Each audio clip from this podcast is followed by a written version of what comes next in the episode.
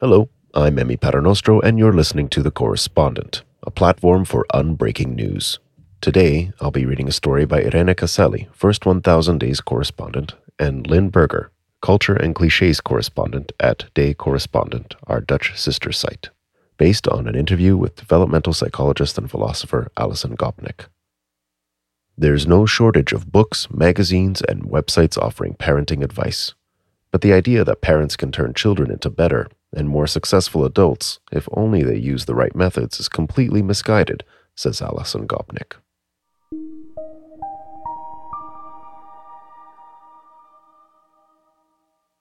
Children behave in mysterious ways. Think of the quick shifts of attention, followed by the sudden absorption in a passing insect or a dust particle, just when you're in the rush to get out the door. Or think of the pretend play that seems to go on just a bit too long. To many adults, all this can be mind boggling, but not to developmental psychologist and philosopher Alison Gopnik, who has dedicated her career to studying the brains of babies and young children to understand how humans acquire knowledge in the first place.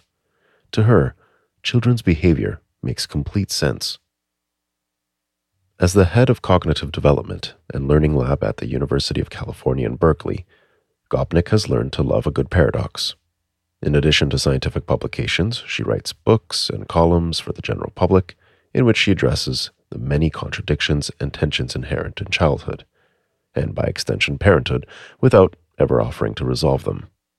In fact, Gopnik believes that those tensions are precisely the point.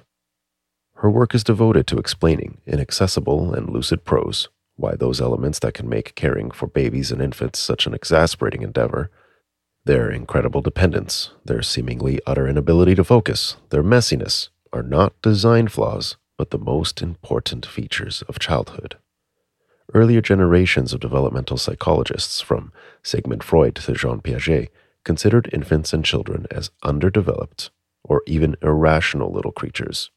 And you can argue that lots of parents have at times believed that too.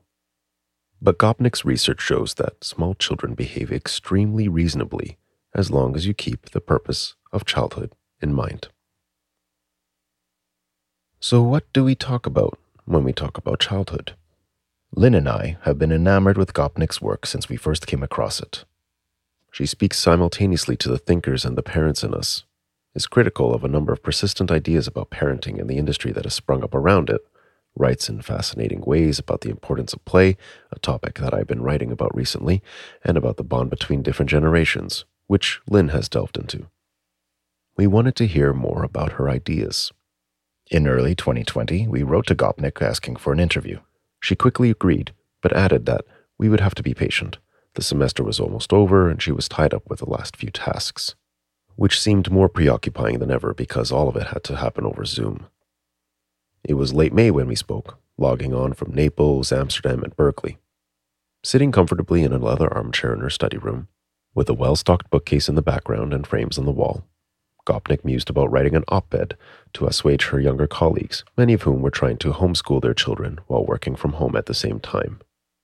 Cognitive developmentalists have found, the op ed would say, that if you tell your children to go outside and play, give them a bag of goldfish crackers, and then shut the door, this leads to great improvements in their cognitive control, their conceptual understanding, and their abilities to explore.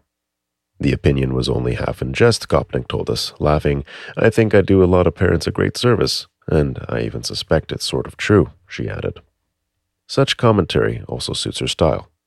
Gopnik is an expert on child development who refuses to offer parents any practical advice. Yet reading her work can be among the most liberating and consoling experiences for a parent. One very useful example an infant throwing their cup on the floor, time after time after time becomes much easier to handle when you know they're figuring out something about the laws of gravity rather than trying to annoy you. Thinking and writing about parents and children, Gopnik told us early in our interview, is usually done one of two ways instrumentally, like, here are five tips to help you homeschool your child, or as wry personal anecdotes such as, now I'm going to tell you how homeschooling didn't happen in my house and my kids are all running around like wild animals. Just imagine, she added, if the only stories featured in the economic sections of the newspaper were along the lines of, here's what you need to know about your personal budget, or here's why I'm so bad at balancing my budget, we would never think that gave us the full picture of what economics is all about. She sounded amused and dead serious at the same time. It's precisely that combination of lightness and seriousness that characterizes her writing. Relationships between parents and children, the comparison suggested, involve a great deal more than practical tips and idiosyncratic experiences. Yet we've relegated discussion of those relationships to the lifestyle sections in newspapers, as if we're unable to see them for what they are among the most profound and fundamental relationships any of us will ever be a part of. Gopnik would like all of us to speak more deeply and more widely about parents and children and other intergenerational relationships. One crucial concept that kept coming back through our interview was life history, the idea that natural selection led every organism to develop its specific life cycle. Instead of thinking of children as underdeveloped adults, and of the elderly as retirees with little added value to society, we need to understand that every stage of the life cycle has its own purpose. In early childhood, that purpose is exploration, and it starts surprisingly early. In her book, The Philosophical Baby, published in 2009, Gopnik describes experiments which found that even very young children can distinguish between fact and fiction, have a moral compass, make inferences about the world, and form theories about the nature of reality. When we grow up, our purpose shifts to exploitation, that is, taking what we've learned as children and applying it to achieve goals. And as we move further along into adulthood and into old age, our roles change yet again. We become teachers, mediators, bearers of historical knowledge. Another purpose of adulthood is to help and protect children as they go about their business of exploring. A toddler who is mesmerized by a beetle can only follow its path if there's an adult around to keep the child from running under a bicycle. Discovering how gravity works by repeatedly throwing a cup on the floor only works if someone, most likely the adult in charge, picks it up for you over and over again. What science tells us is that there's a reason for the way our lives unfold from the time we're born up through childhood, adolescence, adulthood, and older age. Those stages of life all have different functions from a scientific and evolutionary perspective, says Gopnik. My heart is with the crazy, poetic, exploratory children. But they couldn't function unless you had a whole lot of people who were doing the hard work that we do as adults, Gopnik continues. At this moment, as Gopnik points out, many societies around the world are doing a poor job of allowing each stage in life to fulfill its purpose. For example, Small children are often forced to adjust to educational systems that don't fit their learning styles. Meanwhile, large portions of the elderly population aren't using their powers as storytellers and caregivers, vital for passing on information to the next generation. And then there are pervasive ideas about parenting that are far from beneficial for children. In her most recent book, The Gardener and the Carpenter, published in 2016, Gopnik shifts her focus to parents as well as children, explaining why many of the things that middle class parents in industrialized societies try to do to help their children develop are completely misguided. Parenting, the idea that parents can shape their children the way a carpenter might turn a bar of wood into a chair leg, has become a prominent notion in the United States over the past decades. Before the 20th century, to parent didn't exist as a verb. You either were a parent or you weren't. And if you were one, you might try to raise your children to survive, more or less gently, into adulthood. There is, of course, a very long tradition of thought around how best to do that. But in recent years, parenting has come to mean something that you might succeed at, and so can fail at too. Parenting is a goal directed verb describing goal directed behavior in which the goal is turning your child into a better or happier or more successful adult, better than they would be otherwise, writes Gopnik in The Gardener and the Carpenter. While the term often describes what it is that parents do, it's increasingly used to describe what parents should do. Around the world, parenting entails a set of prescriptions. Limit your children's screen time or take them to baby yoga to promote focus and attention and a set of supplemental behaviors. Imagine all the parents who drag their kids to after school classes, extracurricular activities, standardized tests in kindergarten, and so on. Gopnik writes that parenting implies a promise that there is some set of techniques, some particular expertise to help parents achieve their goal of shaping their children's lives. That promise is false as well as harmful, but fewer and fewer parents seem to know that. In fact, if the excessive supply of how to parenting guidebooks and newspaper articles make one thing clear, it's that parents are hungry for practical tips that read like clear cut recipes. While Gopnik acknowledges that many of these books simply give practical advice about being a parent, about helping children sleep, say, or eat, many more promise that if parents just practice the right techniques, they can make a substantial difference in the way their child turns out. This promise, Gopnik argues, is an empty one and undesirable too. All parents can do for children is offer them a rich, safe, varied environment in which they can explore and become whoever it is they were meant to become. Gopnik suggests that parents should act like gardeners rather than carpenters. Carpenters have their eye on the finished product, a table, say, or a chair, while gardeners plant seeds and care for them with only a vague, ever receding end in mind. If parenting is such a bad idea, why did it become a thing in the first place? Becoming a parent, Gopnik said when we asked her, is not something you can learn from reading books, any more than being a hydrologist will help you become good at surfing, or understanding physics will make you a good tennis player.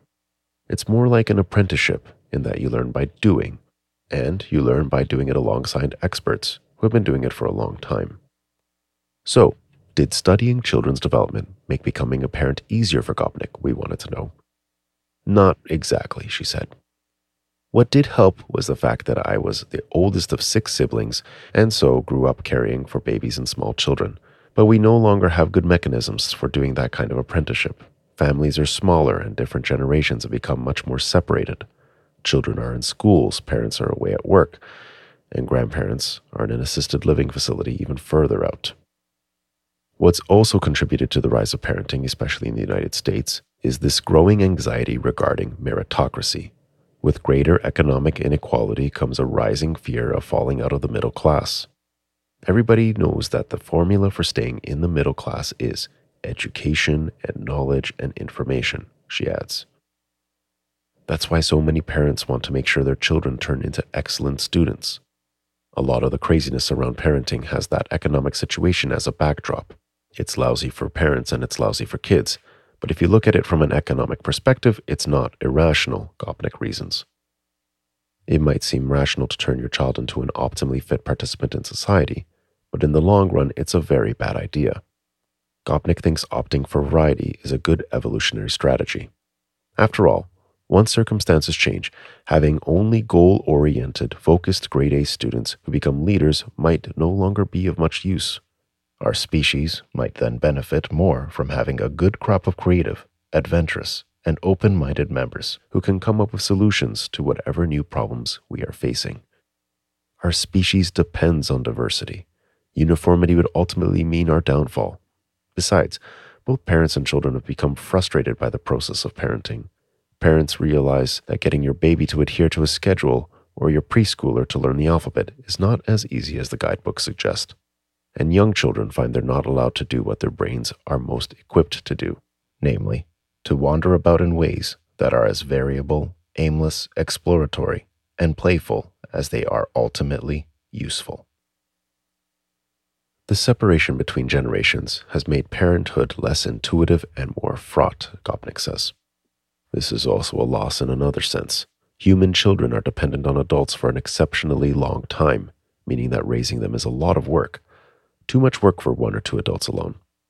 Our ancestors solved this by distributing that work among several people biological parents, but also uncles and aunts, brothers and sisters, neighbors and grandparents.